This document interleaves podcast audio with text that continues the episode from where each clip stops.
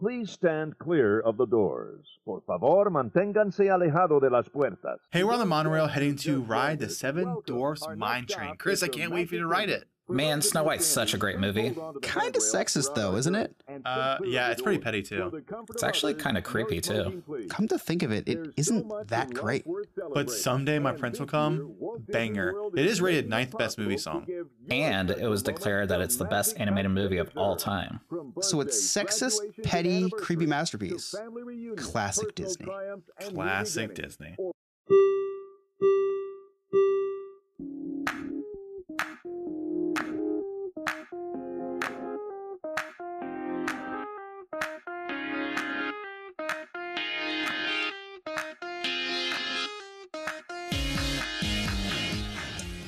Welcome to episode 234 of the Diz Hiz podcast. I'm Chris. And I'm Alex. Today we will be giving the hiz on Snow White and the Seven Dwarfs. Right now we're recording live for our Goof Troop members, also known as our Patreon members. You can visit our social media at DizHizPod on Twitter and Instagram, and in all of the bios of our social media, you can find our link tree, which has all of the links. That means Patreon, where you can join our Goof Troop, our YouTube, uh, not our Twitter because we're still banned, our Instagram. If you do join our Patreon, if you join the tier $5 or higher, you're entered into monthly giveaways. But for as little as $2 a month, you can join our Discord, be a part of the conversation during the show, and meet a lot of like minded Disney adults and uh, that we have a lot of everyday conversations about life, Disney, all that fun stuff.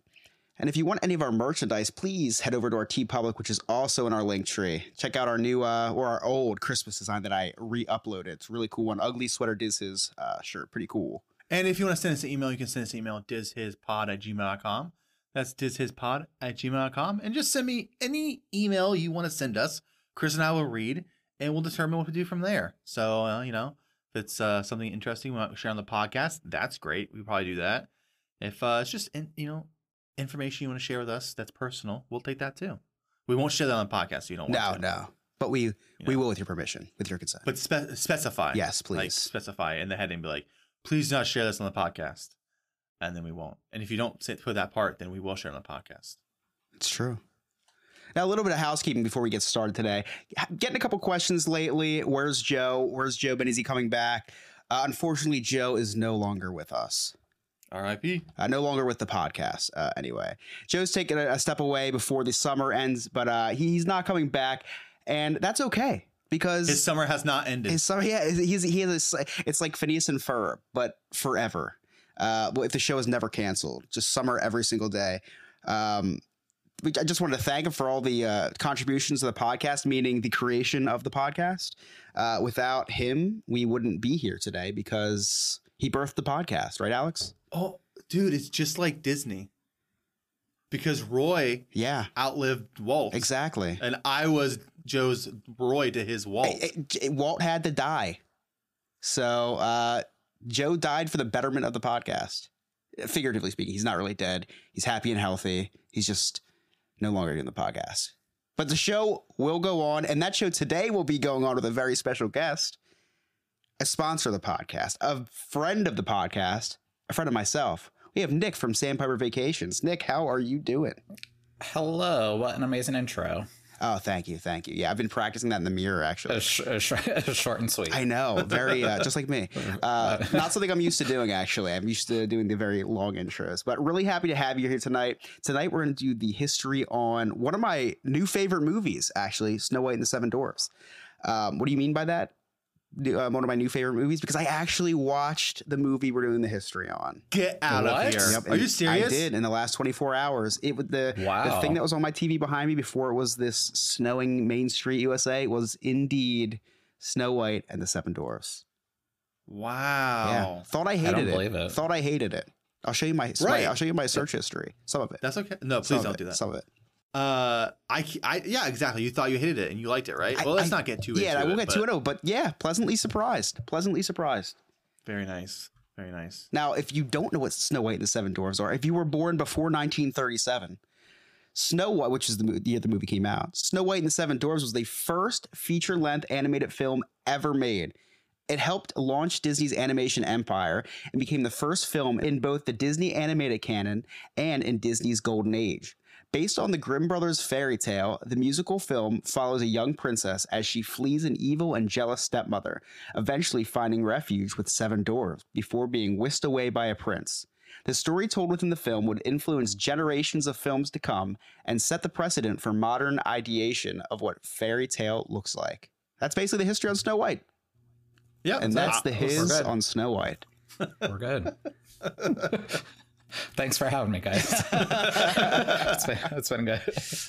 um don't want to get too much into uh the nitty gritty of it but um really really enjoyed this film i really like the music a lot uh someday my prince will come banger banger. uh hi ho i don't know if that's really a song title but Yeah. they say it a million We times in the mean. song so i'm going to assume that's the name of the song love I mean, that's amazing seven dwarf seven dwarves are hilarious doc with that speech impediment reminds me of myself i just i love all of them Yeah, it's good. It's a good movie. It's a good movie. It's uh, like you said. It's um, it's it surprises you because people will write it off. You know, people who haven't seen it will be like, I don't watch a want to watch a ninety year old movie. I'm like, no, dude, watch it, watch it, embrace it, feel it. For, it's like you, take so much appreciation for the movie, especially watching it as an adult now and seeing Mhm. it over again. I I definitely see a different appreciation for it.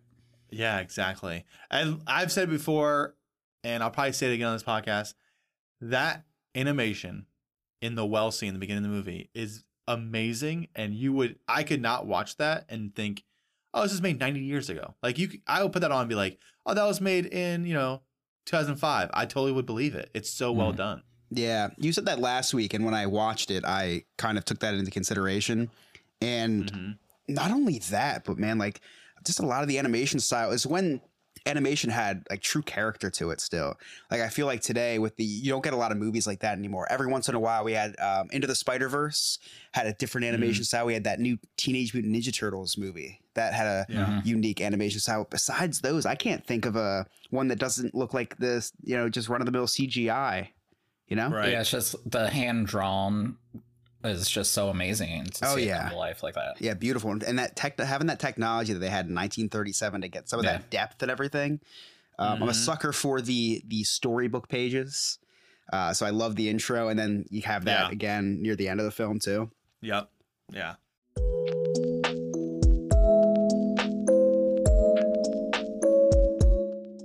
Let's get to the hiz on Snow White and the Seven Dwarfs.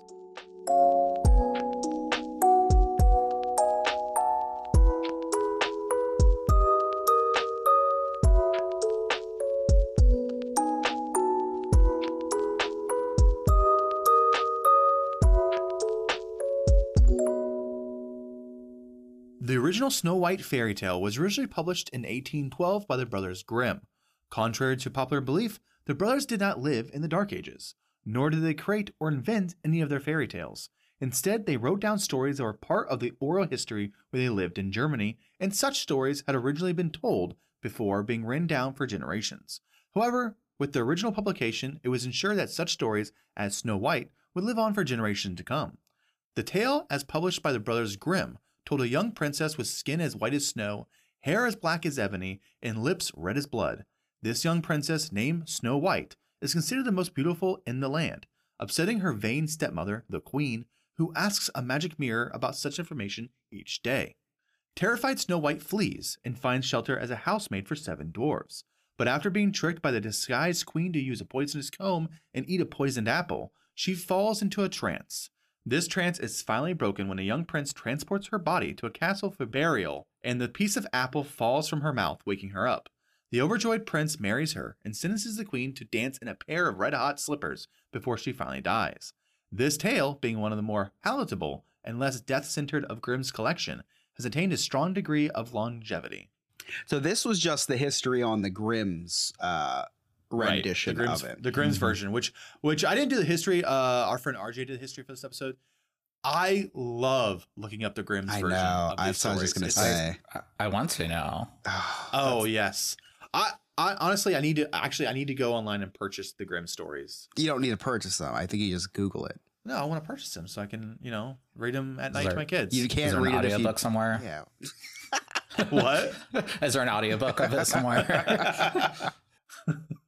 I want to read it to my kids and then they'd be like, "What's happening? Why is Why is this? Why is this the ending? I love the. um I, I think the last time we touched on a, and you know what's funny is like they, their last names are exactly what their stories are, just grim. hmm I, I wonder if that's where it comes from, I don't think that's their actual last name. I imagine it's like a. like a stage name. No. Yeah. Yeah. So they okay, not as interesting. Interesting. yeah. the last time we talked about a Grimm Brothers story, I think was um, Little Mermaid, which is very very different Yes. than than the movie. Wait. Little Mermaid was it? Yeah, A grim Little Mermaid? yeah. Maybe you're right. Okay. If it wasn't, it was another psychopath story. I remember that story. I did was completely different than the movie. completely different. Uh, Yes. You had a lot of uh, similarities with this one. I feel like because w- when I was watching this movie, I, it wasn't it wasn't really dark or scary or anything. Um, the scariest part of the movie, it's actually was my favorite scene in the whole movie was when she's running through the forest and she Yeah. thinks like the logs are alligators and the vines Yep. are hands. And that was And it's so funny because we were wa- we watched it with my daughter and she started getting scared. And I was During that part. It's just yeah, and I was saying, it's just the woods. Like you'll see in a second, it's just the woods. Yeah, it gave me very like Wizard of Oz type vibes, like when she's Mhm. in the in the Mhm. forest. Um, yeah, the Brothers Grimm. I love their rendition of how the Queen dies. Uh, she she's sentenced to dance in a pair of red hot iron slippers. Have you seen those? Have you seen an image of those? I know you're a history guy. The red hot iron slippers. yeah, like the yeah, like the iron slippers people would have to wear. No, I didn't study medieval torture, unfortunately. Oh man, Yeah. So that was a real thing. I'm pretty sure. I mean, unless I'm just making things up, I think you just literally read that and thought I'm pretty sure I've seen a picture of stuff like that. I saw it on Facebook. It's real. it is. I don't know. So got me. Everything's real in there. Uh, there's a playing card of Red Hot Iron Shoes in Magic the Gathering. I I don't know if it's real though, Alex. Um. Oh no, it's I've real. not seen it Punishing anywhere. shoes. They're called punishing shoes. Oh, punishing. Shoes. Yeah, a lot more fitting Oh. actually. Punishing Yeah. shoes. Pro- Probably not ruby red. Mm. Or no, red hot. Oh wow. Yeah, no, these are. Wish I didn't look this up. So I, lo- I I love the fact that this movie was based off of a book that was created more than 100 years before Mhm. the movie came out, too. Mhm. Yeah, Um, so it's just amazing how these stories were told back then and just continued on for over a 100 something years. And now I don't remember something that I read 10 years ago, so. unless it's made into a movie. kind of kind of interesting that this uh this movie i mean okay so i'm trying to think did this movie withstand the test of time because it's timeless or because it was the first you know because snow white is still very popular um in disney uh, whether maybe not snow white but the apple like that apple you see that apple all Yeah. over right uh the seven dwarves Mhm. everywhere. Uh, they just built this, the mine train, what, within the past 10, 15 years. Uh, so they're still building new attractions. Is it more paying homage to the first, or is it just a popular movie? I don't know because we're saying how good the movie is, but I watched it recently and I don't think the story is that amazing. Like what happens after the after she meets the dwarves is kind of blah. I feel like, um, but it does have that that thing where yeah, it's it's you know it's the first one of its kind, so of course it's gonna have all these um you know accolades and people Right. stand it above everything else but i don't know is it better than is it better than a movie that's made recently or better than what would you compare it to i mean it's hard because cinderella i wouldn't say cinderella is better than that i wouldn't say or i wouldn't say snow white's uh, sleeping beauty is better than that Uh, there's something charming about this movie. i feel like they're all kind of the same IMDb Metascore gives it a 96 out of a thousand out of 96%. Walt's side of the story starts with his animation studio in the 1930s. Despite the Great Depression raging on in the United States, Walt's company was performing quite well. Mickey Mouse was still a worldwide sensation, and coupled with the success of the Silly Symphony short cartoons and the rise of such iconic supporting characters as Donald Duck and Goofy, the studio was riding high. However, Walt was aiming higher than to be merely a success in the world of short films. He dreamed of creating the first ever feature length animated film, inspired by such comedians as Laurel and Hardy and Charlie Chaplin, who had made the transition from short subjects to long form media of their own. Walt knew that this change was critical to secure more significant profits for the studio. After recalling the impression the silent film version of the Snow White fairy tale had made on him as a newsboy in 1916, Walt decided that this whimsical, multi layered story was perfect for his first attempt at these lengthier productions. Walt revealed these grandiose plans to his key animation team at a dinner in 1934 after giving each of them 50 cents, and following this reveal, he took them to the studio's soundstage and acted out the entire story while playing each individual character. The animators thought Walt was crazy, not only because of his obsession with this idea, but also because of his insistence on its success, despite nothing similar previously existing. The animators feared that a long animated film would not be able to capture the audience's full attention for a long period of time, and both brother Roy and wife Lillian discouraged Walt from taking on this task. Despite his family, friends, and workers begging him to stop, Walt took out a significant amount of loans and even mortgaged his house when his initial budget of 250,000 grew to 1.5 million. The public referred to the project as Disney's Folly. Walt referred to it as Snow White and the Seven Dwarfs. Despite these concerns, work began in early August 1934 with the intention of having the project completed by 1936. As the team started to flesh out the film, they not only compiled a list of all the essential characters, but also of individual gags and situations for the film. Staff writer Richard Creedon felt it would be fun to combine both the characters and the gags, with each of the seven dwarves having a distinct name and unique personality described by their name. After a multitude of dwarf names were considered, the seven finalists of Doc, Grumpy, Sleepy, Happy, Bashful, Jumpy, and an unnamed seventh dwarf were chosen. The latter two would eventually be replaced by Sneezy and Dopey. Creedon also provided an 18 page story outline based on meetings held in October 1934. The original story involved the usage of a poisoned comb to kill Snow White, which would ultimately fail, leading the evil queen to capture the prince and bring the skeletons in the dungeon, including one named Prince Oswald, to life to torment him. This plot would look very different from the final version of the film, as it was more comical and more in line with the types of stories seen in the silly symphony cartoons. Nonetheless, it helped to develop the characters, and Walt even encouraged the addition of gags by offering $5 for each that was suggested. So you talked about the names of the seven dwarves. Now, these weren't the original names in the um, Grimm Brothers fairy tale. The original names were Snick, Glick, Blick, Flick, Plick, Wick, and Quee. Yes. I remember that. I remember What's that. What's with the last one's I, name? I, I, I assume Quee was probably dopey because it was just so so um, out of left field. Now, before we get into the uh, Walt Disney and his his fascinating just uh, confidence in this movie, let's talk a little bit about the Seven Dwarfs. Which one is your favorite? Alex, who's your favorite? Um, I, I mean, I don't know if I really have a favorite, but uh, it's got to be Grumpy. Grumpy. That's a, I did. I did feel like I didn't have, even have to ask you that. Nick, who's your favorite? I say Grumpy is like a typical like dad Yeah, yeah. one, yeah, but exactly. I don't know, like s- probably Sneezy for me. Sneezy. Sneezy's actually pretty is- funny. He kind of steals the. Fun. He kind of steals the show. I Yeah. uh, I love Doc. I just I f- totally forgot he had that like speech problem, and it's like he's so distinguished, but he has this like speech problem through the whole movie, where he just mixes up words and stuff like that, and it's so funny to me because of just his repetition of everything. I thought I think he's so funny. Um, Dopey is just hilarious.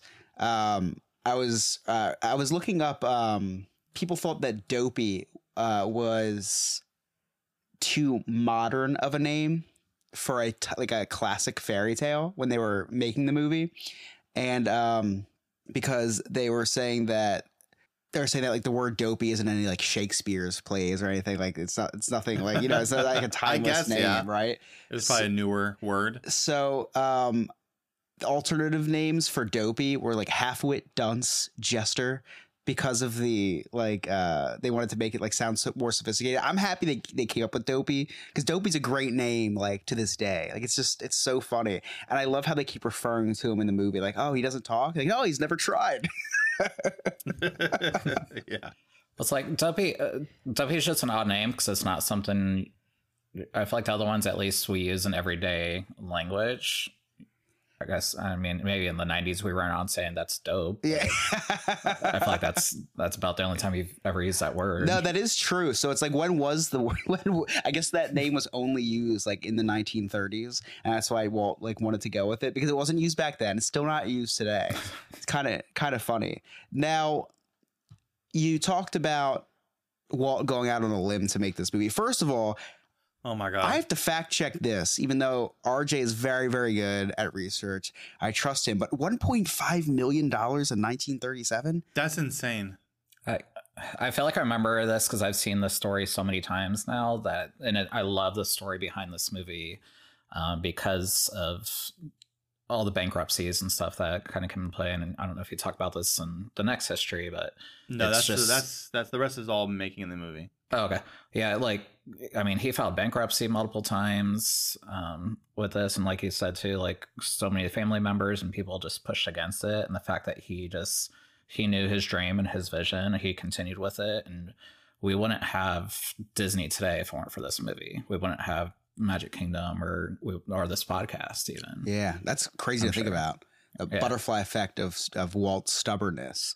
Now, I could never do this. I could never I can never come up with an idea and then have everyone around me be like, This is a terrible idea. And I'd be like, I'm doing it anyways. Like I would never do I would immediately stop and be like, you know what? I think I should really just listen to everyone and be like, no, this is a terrible idea. Everyone's right. but like his his uh it's not, not stubbornness or it's not like he thought he was untouchable or not even capable of making wrongs it's just that he just believed in it so true I, i've never had that belief in anything in my life so i don't know what that's like to believe in something so much that you believe it's going to happen despite everyone telling you it's not yeah, it happens to me a lot with like f- football teams covering the spread. I always lose. I always lose. And, it, and now you have a mortgage that you can just put up. So yeah, exactly. Put bets now, on it. yeah. Oh my god! Could you point, could you imagine your could you imagine your spouse be like, "I want to do this thing," and you're like, "Don't do it," and you're like, "But I want to do it," and you're like, "It's not gonna be good, but I'm gonna do it," and you're like, "Don't do it," and you're like, "Guess what? I mortgage. I put the house mortgage on. it. I, I put the mortgage on it. Surprise. I, f- If it's if this thing you don't believe in falls through, we lose our house." I feel I feel like if no one came up to him or if all these people didn't come up to him and say it was a bad idea, maybe this wouldn't have happened. I feel like that was part of his In spite of? Yeah, I feel like that was part of his motivation. Because like Walt Disney, like think about it, Walt Disney was a crazy person that was self-aware that he was crazy. And like he he want he like he wanted to be known as the crazy thinker, right? So it's like you have a hundred people telling you don't do this, and he's like, nah, you know what? I don't really want to do this anymore, but I want to prove them wrong way more than I don't want to do this.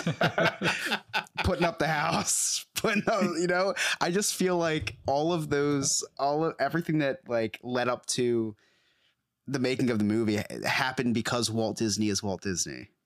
Did you imagine coming home? He's like, "This has to work. This has to work." Oh yeah, because the house? No, because everyone said I couldn't do it. I don't care about the house. I could care less about money. It's the principle. but he, he was just a, he was a he was crazy. He was just a crazy. He was a dreamer, and um, I tell you what, we're we're it's it's 2023, 14 years shy of the hundred year anniversary of this movie, and we're still talking about it to this day. We're still dissecting this movie. Mm-hmm. yeah and like i said it's it the story has been continuing you have um a big trend on tiktok right now with the evil queen at the at disneyland resort she's Mhm. a huge deal there right now Really, and, I didn't know that. and and snow white too but for the evil queen's more on the adult side of it i feel Yeah, yeah. and then snow white draws the kids in So you you talk about this movie being timeless, Nick. Part of the reason why you wanted to come on and uh, do this episode tonight was because you said your daughter loves this movie. yeah it's it's been amazing like being a parent and re-seeing all these movies through my child's eyes now Yeah. too and she loves this movie she loves cinderella and at first like we didn't play the classic movies for her when she was an infant we were playing frozen all the time right, of course. toy story or something like that and um, over time, she's discovered on Disney Plus these movies and these classic timeless movies that she still continues to watch. She'll watch um, Aurora, all those Sleeping Beauty. Um, she'll watch that one all the time as well too. So It's cool. It's Disney Plus is so uh you know, I always thought Disney Plus was cool because it was like nostalgia, like reliving my childhood. Never really thought of like the newer generations be having access to these old Mhm. films. That's and actually having interest in it, which is awesome. yeah, and I feel like in in the '90s we had VHS tapes. Of Mhm. course, that's um, a little box type size one. I know you're younger. Thank age, you. I'll have to look this up. yeah. Uh, Be kind, rewind. Yes. Uh, and I remember having Snow White, um, Little Mermaid, uh, which Little Mermaid came out later, obviously, but I don't think we had the other um, Cinderella or anything like that because we and we're a house with two boys too. So it was kind of a movie that I felt was um, at that time for both guys and girls. Yeah. Um, I'm glad you said something about the movie being for guys and girls because I was going to talk about it later, but we'll talk about it now since you brought it up. I think this movie is very sexist in both ways, both ways. Um, but in a charming, in a charming way, uh, in some parts. I'm watching this movie for the first time since childhood, and you have seven guys living together, and the house is a mess, right? Of course. And a woman comes and just cleans it all up, right? I, my, one of my favorite Yeah. lines in the movie was when they come back. They're like, "Oh my gosh, someone stole the dishes because they weren't in the sink." Like, no, someone just put them away. but and then so you have sexism in the fact that like guys can't take care of themselves. You need a woman to do that. But then you have sexism in that like a woman can't take care of herself. She needs a prince because that's all she wants the whole movie is a prince, a prince, a prince. So, but it's Yeah. like Mhm. I, I feel like even though this movie came out in 1937, we see a lot of these disclaimers in the beginning of Disney movies that came out even way later than that. Like, oh, you know, the images in this depict a different time in this. This Mhm. movie was like, I don't even want to say sexist, but I want to say maybe like um depicting There's like lot- like an There's a lot wrong to it. yeah, like I don't, I don't know, but it was like there, there was no disclaimer in the beginning because it's like it's kind of charming. Like it's kind of like you know these guys all living together can't you know can't do. It's just kind of funny. Like it's innocent. It's innocent sexism. I guess I, I, I'm probably digging myself into a into a ditch here, but I don't know. I just there was something about it that was funny about that. Um, like just being a guy and knowing like yeah i would probably you know i, I just walked past my kitchen and you know uh, it's my turn to do the dishes and the dishes are piled up. So it's like i can relate to something like that. They're, they're looking at the uh, at the chairs and the dust on them like i come into my office and there's dust on my chair because i don't dust in my office every but so but so often. So just funny to see that. Um eh, the the dynamic of of these uh, of these seven dwarves living together though is just it's timeless to me. You have all the different emotions. You have all and, and sneezy for some reason, and um, and it's just I don't know. There's something so fun about them, and I, I can't wait to see them back on the big screen when the movie comes out. I think next year, the the remake of it. I think that's one of the remakes that I'm actually looking forward to. Um, Yeah, I wonder what they're gonna do with that because of the whole controversy with the dwarfs. so actually, and- they they they change it from dwarfs after uh, there was a lot of controversy to just like mystical beings, and I think it tested very low uh, because it's just not the original story. So they actually went back to and they they're calling it Snow White and the Seven Dwarfs again because it's Hmm. it's I, I guess it's because it's just a, a fairy tale and it's not like uh, historical. I don't know. I'm not sure what their reasoning is, but I did see some pictures uh, the other day, and uh, they're they're back to the Seven Dwarfs. I was curious if they're gonna go with Sneezy because then everyone's gonna think he has COVID. That's why they pushed it back a couple years, I guess. yeah. it's too soon. We He's like can't have wearing an N95 mask. Despite Walt's focus on making a film with humorous and family friendly components, his final decision to make the overall film serious as opposed to a light comedy carried over to The Queen, who he decided would not have any comedic gags in the film. Instead of making her fat and batty, as originally intended, she would instead be stately and beautiful, with the characters and some individual scenes being finalized. The project was tabled until 1935, after Walt started to have doubts of his own in the project. However, after a trip to Europe renewed his interest in this film's depiction of Germanic culture, he decided to go full steam ahead, and after returning to the United States, he immediately began assigning individual roles to his team. As the story started to finalize, the main focus of the film was changed from the dwarfs to Snow White, and the seven men were relegated to being side characters rather than the main characters. The film has started to be animated at this point, and many dwarf centric scenes ended up being cut despite having already been created. One scene that remained in the film was one in which Snow White's attempt to teach the dwarves to properly eat soup, which was animated by Disney legend Ward Kimball. Art classes were set up in the house of animator Art Babbitt to allow Walt's employees to learn how to properly draw from human models as opposed to animals they were used to. After all, most of Walt's animators were cartoonists by trade, not artists, and needed to learn the craft for the serious film that they were creating. As these skills were being finalized, Walt took a trip to Europe for eight weeks with his wife, brother, and sister in law.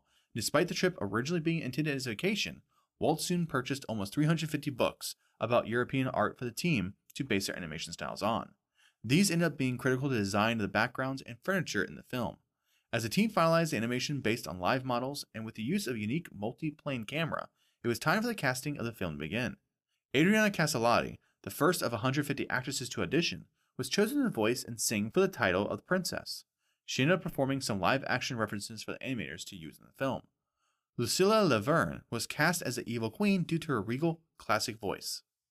Yeah, the evil queen. The evil queen is hot, man. Yeah, uh, she's all right, I guess. She's good. She's uh with that hood. What do you think, Dick? Uh, For the time, I I'd say she's very attractive, and they did Yeah. really well with making her look beautiful. Yeah, they uh they really tried. You could tell. Um, my opinion on the evil queen.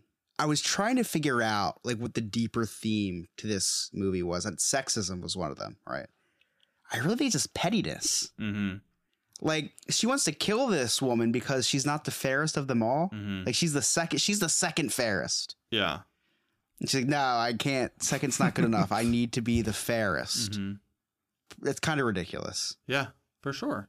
Um, plot hole in the the poison apple. Uh, actually, I thought it was a plot hole, but now that I'm thinking about it, she has a basket of green apples and there's one red apple. It's the poison one, right? Uh-huh. I thought it was a plot hole, thinking, you know, obvious, you know, that a stranger's come up and then one of the apples is different. But if you think about it, green apples are kind of gross, right? No, Hmm. I like green apples.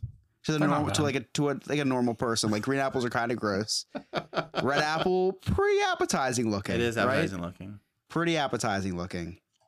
Uh, so I guess that was kind of smart. The whole scene where she is uh, doing the potion to become the old hag Yes. Was very very cool, Yeah. and uh, the poisoning of the apple was cool too. We talked about some of the technology they used to be able to uh, do this with this multi-plane camera, and it's just uh, the whole movie is just a, a work of art because Yeah. of this the, Mhm. the depth they get and the and um, really cool to find out that they did their research with over 300 books about European art to be able to get everything just aesthetically right in the film. Yeah.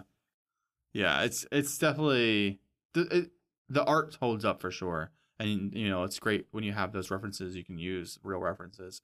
I think it's so funny that they auditioned uh, oh, 150 actresses, but the first one was it. Like, don't you think? Don't you think someone was like, like after 100, you're like, you know, we still like the first one, but we let's let's, let's listen to 50 more. yeah, a skip call. and then they're like, you know what? It was the first one the whole time. We could have saved ourselves hundreds of hours. No wonder the movie cost so much money. Oh my god. Yeah, right. It was all the uh well, first of all, how much uh, you know, you're in the middle of of uh trying to convince everybody to make this movie and now you're taking trips over to Europe. Walt was so slick with his business write-offs. uh this is something that needs to be studied because he's taking trips. We we, we just did the history on the Goodwill tour down in South America, taking his wife. What does his wife have anything to do with Snow White or the uh, Sal- Saludos Amigos and the Three Caballeros? Nothing. But he's bringing her along anyway to be like a consultant, I guess, right? He's getting vacations and he's turning these vacations into iconic pieces of film, like so no one can be mad at him. How do Yeah. I do that?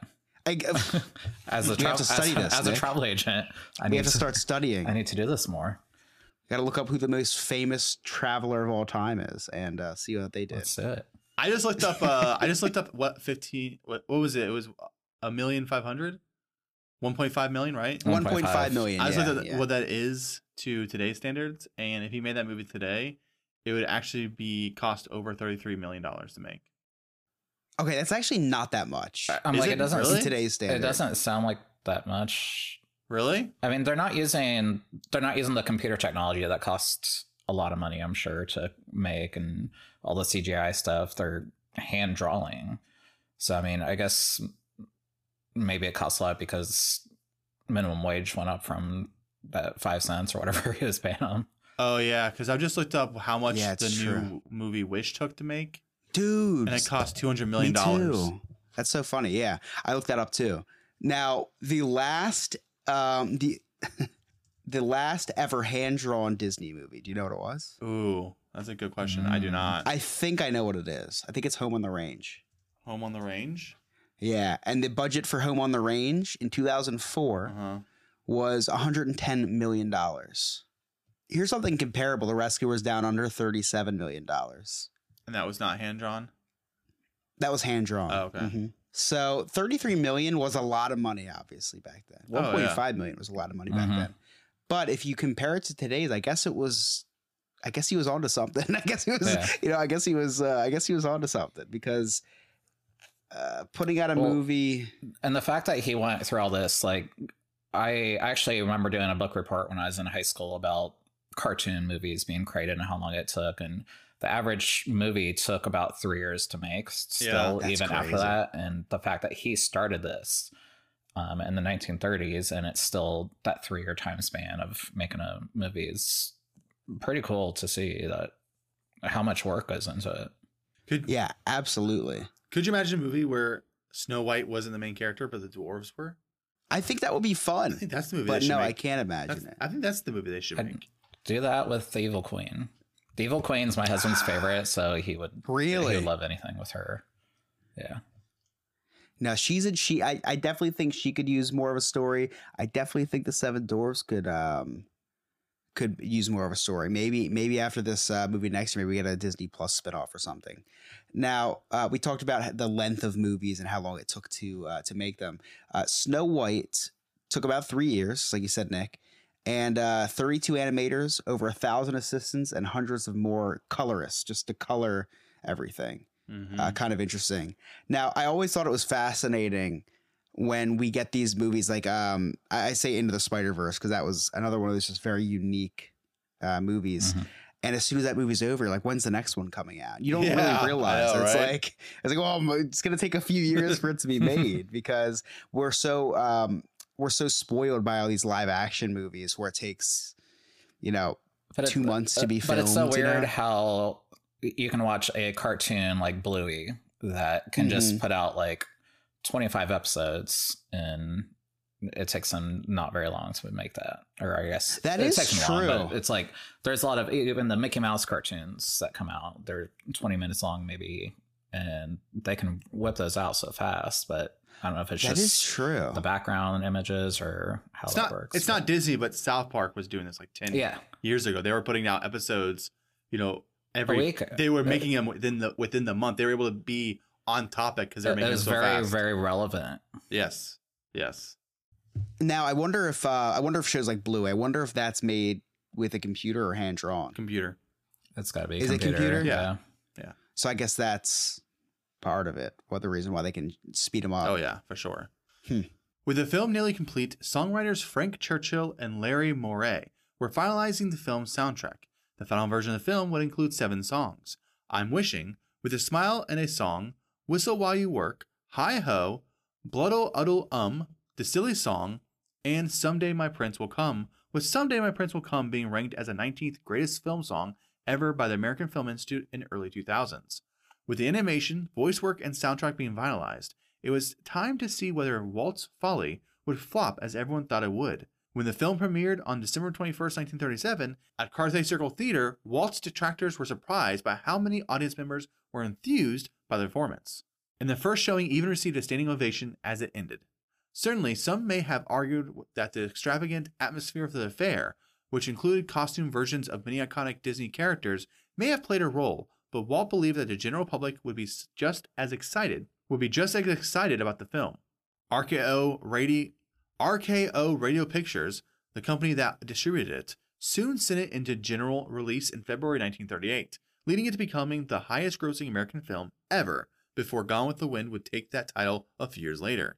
Despite some aspects of the film being considered extremely terrifying, such scary elements as Snow White fleeing through a spooky forest would become a hallmark of Disney's golden age.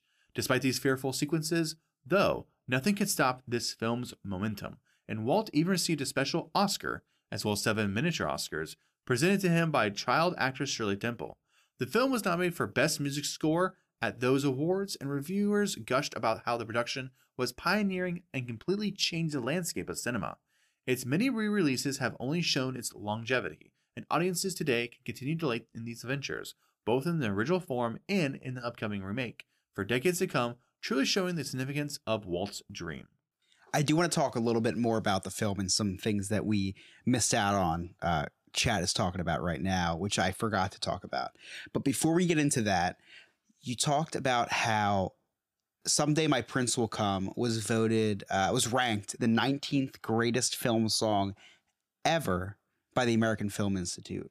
There is, I just looked that up, and there's one other song that was ranked in the top 20, and you know, I just saying top 19 um, that's from a Disney animated movie. Do you guys know what song that would be? It's a it's probably The early 2000s? the most no. now? It was it was it was voted on in the early 2000s, but the movie is not from the early No, 2000s. no, I'm saying, but it was this is a during early 2000s vote. yes. Okay. Yeah, yes, yeah. So nothing from new movies. So not Let It Go or anything. Um, it's the most. Uh, here's your hint. It is debatably, maybe not even the most iconic song in Disney history. Uh, probably um, Beauty and the Beast. No, That's no, what I in was the- thinking no, too. it wasn't. No, this was this was from the 40s. Oh. 40s. Yes. Okay. Writing guesses in the chat. Uh, when you wish upon a star is a great guess. Uh, someone just wrote wrote in. Do you want to double down on that, or you want to think of something else? No, I'm guessing that might be it because that's actually that's actually a pretty decent. Song. Coming in at number seven is "When You Wish Upon a Star" Yeah. from Pinocchio.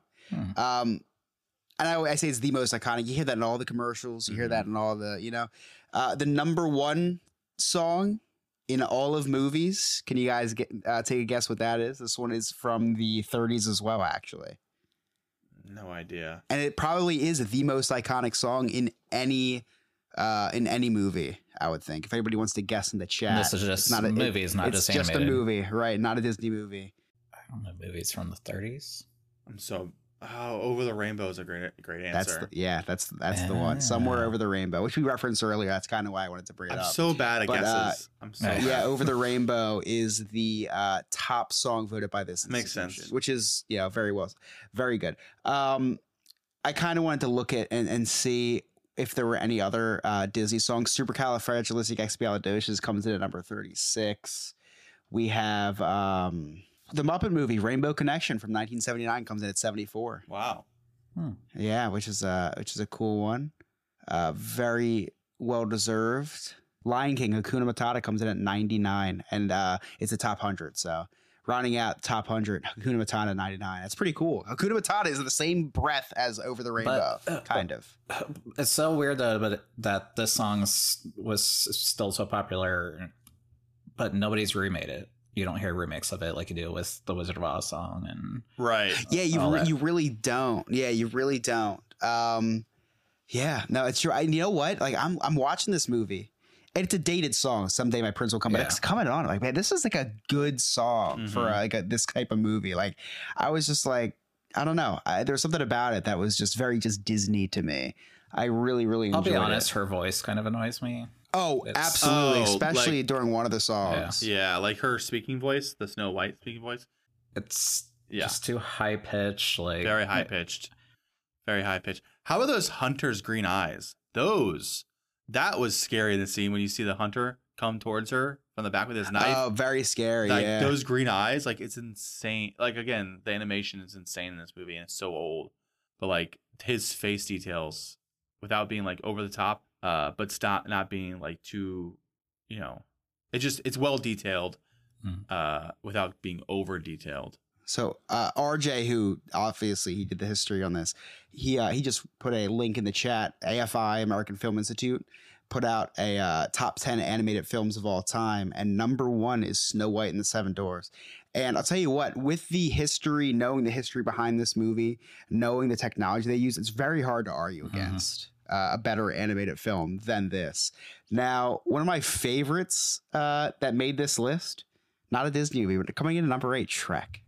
Love that Shrek made top 10. I love Shrek. Love that Shrek made top 10. D- Just for anybody who interested, I'll just breeze through this. Number 10, Finding Nemo. 9, Cinderella. 8, Shrek. 7, Beauty and the Beast. 6, Toy Story. 5, Fantasia. 4, Lion King. 3, Bambi. 2, Pinocchio. 1, Snow White. The reason I said all those is because 9 out of the top 10 are all Disney movies. Yeah. Uh, if you did, if you had said Shrek, I'd be like, oh, is this a Disney list? But no. Hmm. Yeah, crazy. Top 10 by the American Film Institute of all time. Um, interesting. Interesting to say the least. I would love to know their reasoning behind some of these uh, so I could get behind, oh, okay, I get it. But uh, so obviously, a lot of these are revolutionary. RJ says very funny that Finding Nemo and Bambi, like they're weird choices. So I would love to know the reasoning behind these. Mm-hmm. Uh, before I stop talking, I just want to talk about real quick the strangest part of this film, in my opinion. When uh, I did talk about in the beginning how I love the storybook um, in the movie, how you could there, you know, you read the page of the storybook. One of them was like, Snow White was so beautiful that the seven dwarfs could not stand to bury her, so they put her in a glass coffin. Yeah. super creepy. Yes. Uh, what's creepier than that is uh, when the prince comes and kisses what he thinks is a corpse. yes. yes. Um, doesn't hold up. Uh, don't know how it was even looked at like as normal back then. Mm-hmm. But um, that's all I have to say uh, about about this movie. Loved least- it. Definitely a little weird. And, and- and that's a different from the original story we learned earlier. We learned earlier the original story was he was bur- transporting it to be buried, and then the apple fell in her mouth and she woke up. Not that she was kissed and woke up, but you know that's Makes that a little more sense. true love's kiss, right? That's where that that's where Yeah. that come from, isn't it? Is that in Snow White or is that in a Uh, I think movie? it's Sleeping Beauty. Yeah, that's, Sleep- that's Sleeping Beauty. I think but it's Sleeping Beauty, but I'm it's still not the same sure. thing. Again, kissing a sleeping woman. yeah, Would it be allowed kiss thing. today? No. No. You gotta get consent first. No. Yeah. It kind of ruins the whole fairy tale. She'd just be laying there. Yeah. Maybe there would have been a, maybe there would have been a better way to wake her up. Maybe just splash some cold water on her face. Smelling salts. Smelling salt. Smelling yeah. salts. Mhm. Guess we'll find out next year when the remake comes out, right? Yeah, how will they make her up in the in the remake? Uh, any closing thoughts on the movie itself? No, just kind of like what you said. Like, I, I was super excited that you invited me on this episode because I love the history behind it because it has so much more to it than just the actual movie itself. With the story of Walt, essentially, um, and his.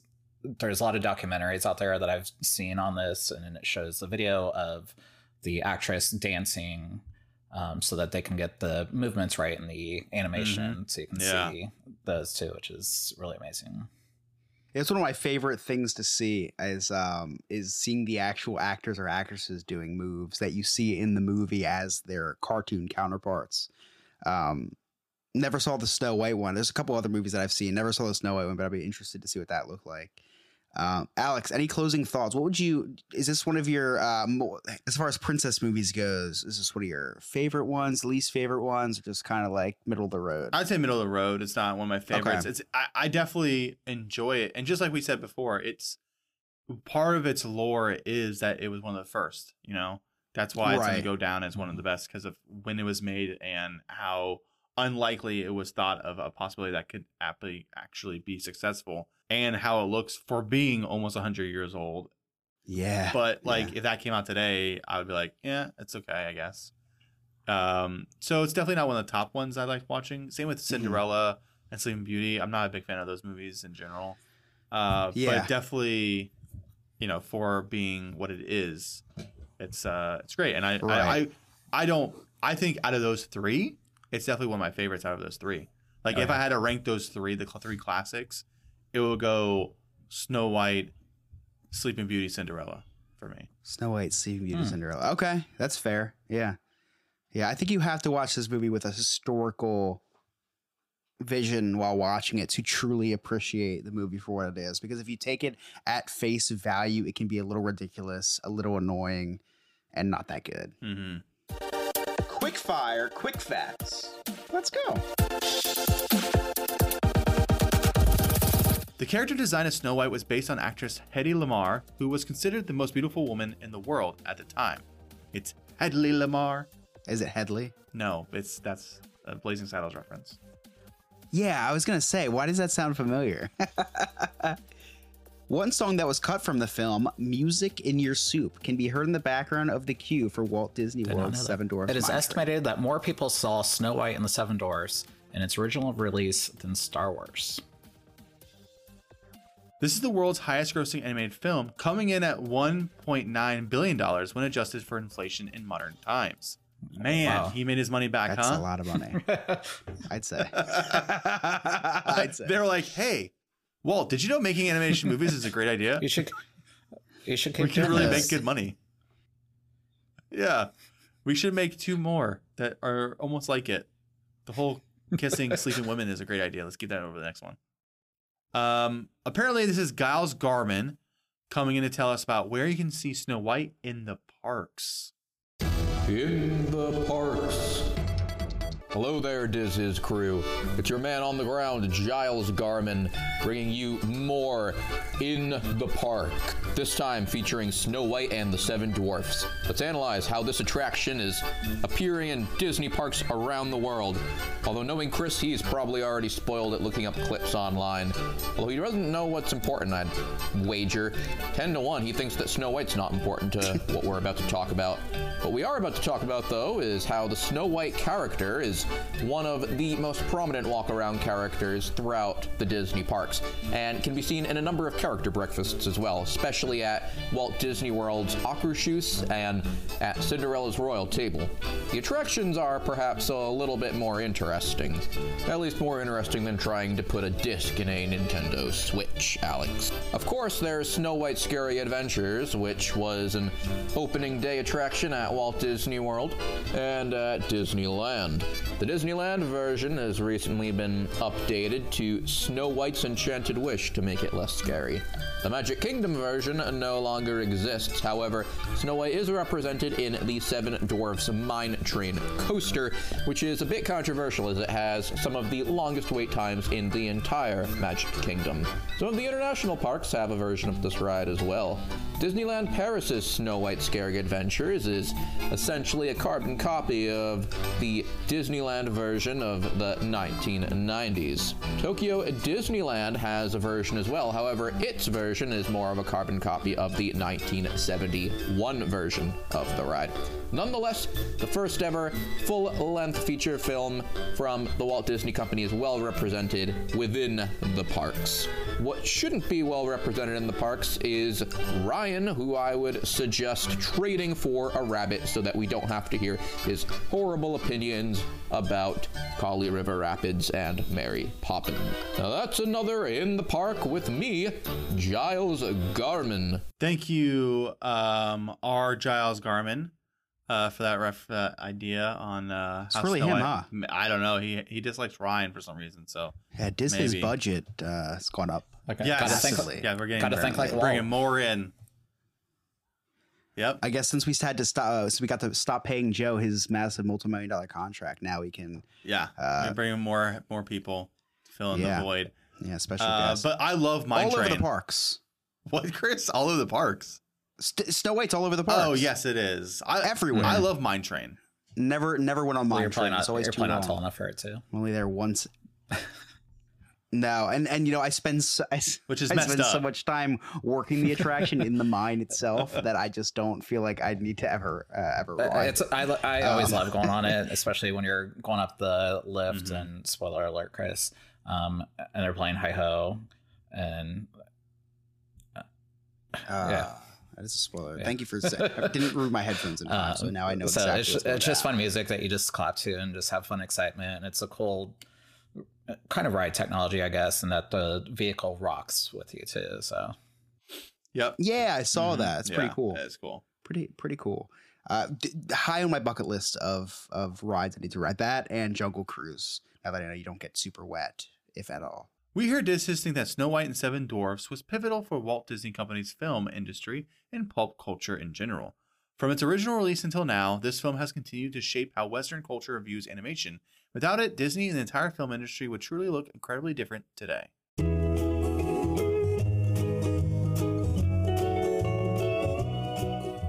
Looking for a magical experience? Look no further than Three Cheeky Chicks, a Disney themed candle company that'll transport you to your favorite childhood memories. Three Cheeky Chicks offers wax melts, candles, diffuser oils, and room sprays, all available on magicallyscented.com. And the best part? You can use the code DizHiz20 at checkout to receive 20% off your purchase. Immerse yourself in the world of Disney with scents like Polyjuice Potion, which is orange and mulled fruit blended with oak and patchouli on a base of sugared berries. Or try Once Upon a Dream, a magical blend of pears, peaches, and wild red berries, mixed with water lily, apple blossoms, tiare flowers, and jasmine a base of vanilla orchard, sandalwood, coconut milk, and chiffon musk. And don't forget the official Diz Hiz scent, created exclusively for fans of the Diz Hiz podcast. Three Cheeky Chicks candles, wax melts, and diffusers make the perfect gift for any Disney lover. So visit magicallyscented.com today and use the code DizHiz20 for 20% off your purchase. Three Cheeky Chicks, where every scent tells a story.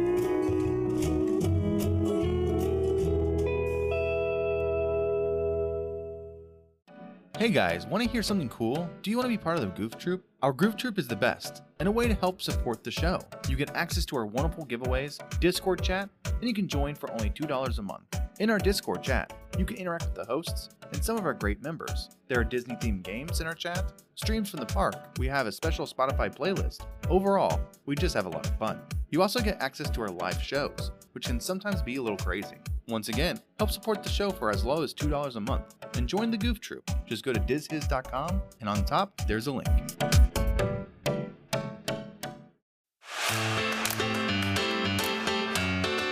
Check us out streaming on award winning Disney streaming site Sorcerer Radio on Fridays at 1 p.m. Eastern Time, or catch us again at 8 p.m. Eastern Time.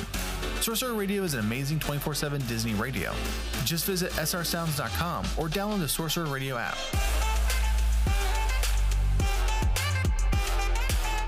A Disney cruise is no ordinary vacation. It's an adventure, a fairy tale, a dream. Step aboard and discover where favorite Disney characters meet fun for the whole family, where total rest and relaxation meet the ultimate escape and excitement, where a dream vacation meets a magical cruise. Only on Disney Cruise Line, where magic meets the sea. To book your magical Disney cruise on vacation, go to sandpipervacations.com today.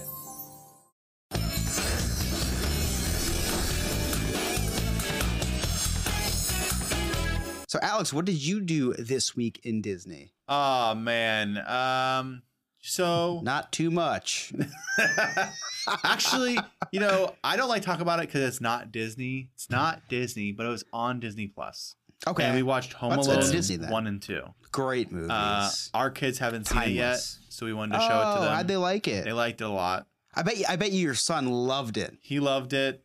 My daughter He's gonna loved stop- it. He's gonna start dropping irons on your head. I feel, I feel like you kind of like dug yourself into a ditch showing that movie. oh man, I didn't think about that one.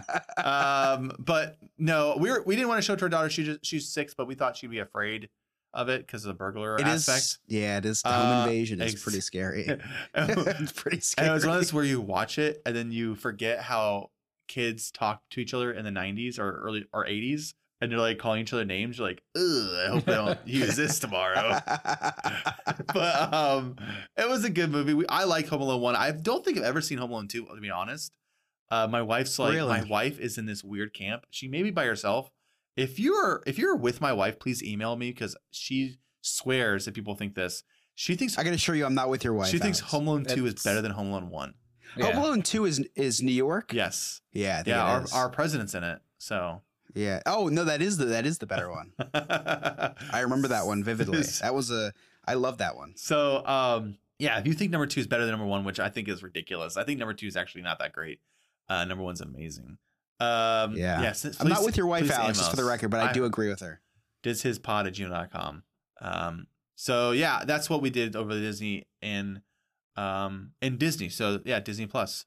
What was it then? What? What was it originally? Uh, Home Alone. Was it Fox? MGM? No. Okay. Was it MGM? I don't know because No. I I just Uh, it was it was a uh, Howard Hughes movie. So Not Howard Hughes. It wasn't Howard Hughes. It was a John Hughes movie, and it was Yeah, originally 20th, 21st Century Fox. Yep, Fox. So that's why. hmm Well, I love how it's accessible because it's a great franchise, except for the newest one. Yeah, There's- there's, there's like too six many of them. now. Total. We don't talk about that. We don't talk about that. Nick, what did you do this week in Disney besides your husband getting the Avengers Tower Disney Lego set? I said Disney, but it's just part of Disney. Yeah. Avengers Tower Disney, Lego set. Which, yeah, which I'm Uh, very, so very kind of two things, about. I guess, since I've been on last. Um, I just got back from Walt Disney World about two two weeks ago. Oh Uh, yeah. so I went down there for Mhm. um, the holiday festivities. Basically, went to the Jollywood um, night at Hollywood's. Is that a holiday? Is is is that a Hollywood? yeah, so that it's a holiday brand new after hours event that they put on at Hollywood Studios. Um, to just kind of make it a fun glitz and glam of the Roaring Twenties kind of vibe to it. So they had live music all over the place and um, fun soiree by Tip Top Tower, um, called the Tip Top Club by Tower of Terror. So um, I saw some it, clips it of was that. pretty That looked cool. pretty Unfortunately, the night that I went was opening night, so there was a lot of bugs they still needed to work out with it Mm. because it was the very first time they've ever done this event. Um, but other than that, Right. the next day I actually went to Magic Kingdom where I got to see the Christmas parade, um, which was really cool because they were actually filming the um, Christmas Day parade that you guys will all be seeing on Christmas Day. Um, so they were, filming that while we were at Oh, the park. That's So it was awesome. really cool to see all the cameras and stuff cool. there, and to say that I was there when they're gonna when they're Yeah, at, that's um, awesome. Like on a they movie had set. some singers doing their performances around the park as well too. So they had some stages set up. So really cool experience to be down there, and just amazing to be there for the holidays as well too. So Now, is that going to be a special on ABC think- or is that going to be on Disney? both. I Probably both, I would live assume, TV right? anymore, but they they already put so they had um, Right. the parade special they were filming as well as the one that they just um, I think it just launched on Disney Plus, um, where it's basically like the concert series, um, and they were filming some of that there as well yeah, too. yeah. So um, that already is aired on Disney Plus. So. Oh, very cool. Yeah, that that's that must have been really cool being there for something. Yeah, yeah, we got to of see that magnitude. Derek That's and awesome. Julianne Hough um, up there dancing and everything. So um, That's really cool. really we weren't able to get super Wow. close because Disney um, brings in, which I love too, that they bring in cast members and their families um, to be the extras for the parade for the parade and everything. So oh no have- way! I didn't know. they know basically have to wear like a Christmas T-shirt or whatever they tell them to wear. But um, so we saw them escorting literally Oh, like cool. 500 people to the front of the stage. um, so it's pretty awesome with that. Um, but other than that, um, we actually went and saw the new Disney Wish movie last Friday theater. So Oh, no spoilers Yeah. because I actually that's what what I'm doing this week in Disney. I bought tickets to go see it. How O- what, overall, what was your I, I think on it was a fun, um, cute movie. Um, it, the music. How was the music? It was good. I liked the soundtrack to it. Um, Piper's been listening to it over and over already. Um, she loved she loved the character. It's a I'm fun sure, story. yeah. Um, one thing I like, I've already been telling people, it's um, there's a lot of hidden Disney stuff in it. So I heard yeah. about that. I'm really really excited that yeah, that I don't, I don't want to give it away, but um, this episode specifically tonight that we're discussing um, has a little bit of a role in the movie too. So, um, so it's Oh, cool to see cool. because it was I Very think it was cool. made for Disney's 100th anniversary, so it kind of has a, a lot of nostalgia from over the years in it. So, yeah. So I don't want to give away That's too awesome. much of it yet, but. Um, but it, it's a good movie. I highly recommend going to see it. Is it something that's gonna I think blow up and be like your next Snow White. No, but um, it's a really good one. So, Chris, what did you That's do awesome. in Disney this week? Well, this week I like I just said I bought tickets to go see Wish. Uh, uh, Emily and I are going to go see that on Friday. Really excited. Um, the other news because it's not canon on this podcast yet. On the other podcast that I'm on, the No New Friends podcast, uh, it is canon because I announced it, but I did not announce this yet on this podcast. Uh, my wife and I are expecting a little girl in May, so we're ha- we're expecting our own little Disney princess. She's going to be awesome. spoiled, This and May. you're going to be an amazing dad, and it's going to be it's going to be so awesome, especially thank on you, this Nick. Disney side of it to see it through her eyes now. Yeah. Thank you, Nick. Yeah, I, I'm really excited because I hear I hear both of you talk about, oh, you know, I, I'm taking my kids to see this, or I, I you know, they're watching this. I can't wait to uh, experience, re-experience Disney through her eyes. and already starting to. I have a you know a little. Uh, I bought her a Winnie the Pooh outfit. I bought her a my my mom already bought her this little baby Yoda outfit. I got her a, a mini outfit. So like all this this cute little Disney outfits because girls' clothes are very cute. Uh, so been buying all that, stockpiling up. Really can't wait. Um, see, I'm joining joining the uh, the girl dad club. Well, Alex was a girl dad until he had a son, but um, now you're a girl and boy dad. I guess.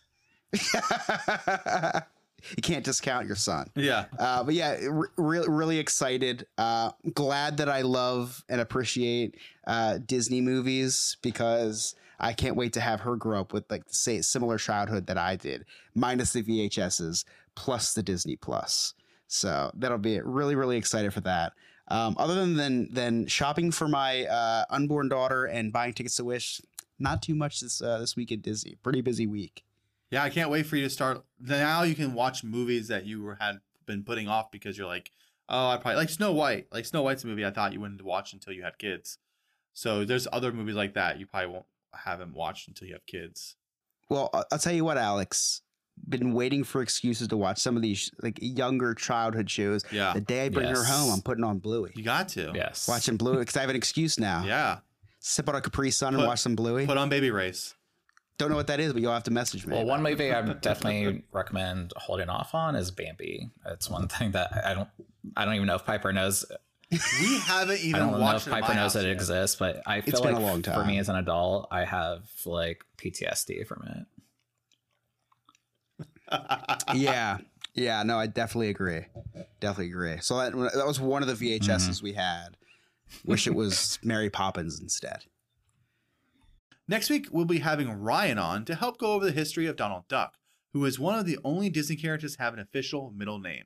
Thank you guys so much for listening. And a bigger thank you to Nick for special guesting tonight talking about Snow White with us. Nick, you're a travel agent, you're the owner of SandpiperVacations.com. Tell us a little bit about why people should use a travel agent and where they can find you to schedule Abs- their next appointment. Yeah, I mean, schedule well, their they, next they vacation. can schedule not an even appointment to plan a Vacation. vacation. Um, but yeah, so I I own a travel agency, um, as many of you might know. Um, but we we don't focus just on Disney. I focus on cruises and all inclusive resorts. Um, and I'm actually headed to Hawaii on Sunday, which I'm super excited about for the first time. So Oh, yeah, so it's it- Sunday it's coming up already. Oh my fast. goodness. So when you guys are listening to this, I'll actually be in Hawaii. Um, so as a travel advisor, I am trained on all the latest and greatest information from all of our suppliers. I have a really great relationship with Disney.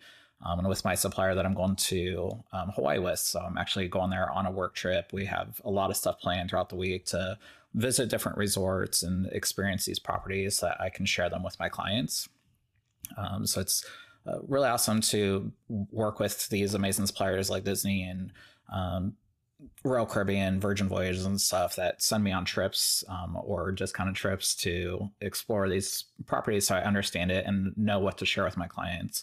Chris understands firsthand because he took a trip through me um, pretty recently through Royal Caribbean, and I was able to work out some kinks that came up because of his injury last minute. So um, I'm your main point of contact with that, and it's nice to have somebody on your side to work with the companies to make sure everything's great. So um, you can reach me at um, sandpipervacations.com um, to request a quote. Doesn't cost anything to use our services. Yeah, I could uh, not personally recommend Nick any more than I possibly could because he- was, uh, like he said, I had an injury last minute. He was able to accommodate me with um, uh, handicap accessible uh, stuff for my room. It was just, and I didn't have to go through Royal Caribbean. All I have to do is shoot Nick a text, shoot him an email, and he makes it happen. It's amazing. You tell him where you want to go, when you want to go, and he plans everything for you. He's on those uh, those long um, waiting Mhm. lines on the uh, on the phone for hours at a time, and uh, you don't have to do anything say except for pay, except for pay for you, the vacation. you pay for the trip. My services are absolutely free. We're paid by our suppliers. Um, and I love what I do. I've been doing this for about six years now, and I went full time with it last year. And I have such great clients that I've made friends with, and um, these great trips that come up as well too, where I can share it with you guys so that you can have a better understanding of yes, I want to go to Hawaii, and this is what I want to do now. um, versus uh, a lot of these trips can be very overwhelming, especially Disney. yeah. Uh, absolutely. And I would even go as far as saying that if you book through Nick, you will most likely probably not guaranteed but probably be saving money. I know he was able to hook us up with uh with onboard credits for the cruise just because of the connections that he has. And uh he knows when all the sales are going on at disney. He's able to get you those for rooms uh, all the discounts cannot recommend him highly enough. So head over to sandpipervacations.com to get in contact with him, but also follow him on social media at Sandpiper Vacations. Yes, That's on yeah. all social media, We're, um, correct? Nick, on Instagram Facebook. on Facebook, Instagram, and TikTok. Um, and I want to say too, we have a really amazing team of travel advisors around the country too. So if you want to work with somebody closer to you, we might have somebody closer. Um, I know we have one of our um, Patreon members for this is uh, Maddie is one of our travel advisors Mhm. now too. She's actually at Walt Disney World this week. Um, and Jen, who used to be a host on here, works for me as well too. And so um, we're all happy to work with you and find you the best deal for your vacation and take all the stress off. Yeah, and if you follow him on social media, you might even find a spot you never even knew you wanted to go, or a cruise line you never even knew you wanted to cruise on. Like uh, I know Virgin Cruises is high up on my list after following you on social media. But uh, please, please check him out. And Nick, can't thank you enough for coming on tonight and hanging out with us. Now, if you haven't heard enough of us already, you can head over to our link tree, which is in the bio of all of our social media and episodes, to find links to our Patreon, our blog, all of our social medias, our YouTube, everything except for Twitter, in which we are banned. Still have no idea why. Um, if you do choose to join our Patreon, you have access to early episodes, bonus content, cutting room floor. You have the option to write for our blog, which is a lot of fun, and so much more, including our Discord. We get to chat with us and all of our other Patreon members. And if you're a $5 tier and up, you're entered into our monthly giveaways where we give away really, really awesome stuff. So please head over to Linktree and uh, follow us on all social media and check out our Patreon if you would, uh, if you find it in your heart to do so.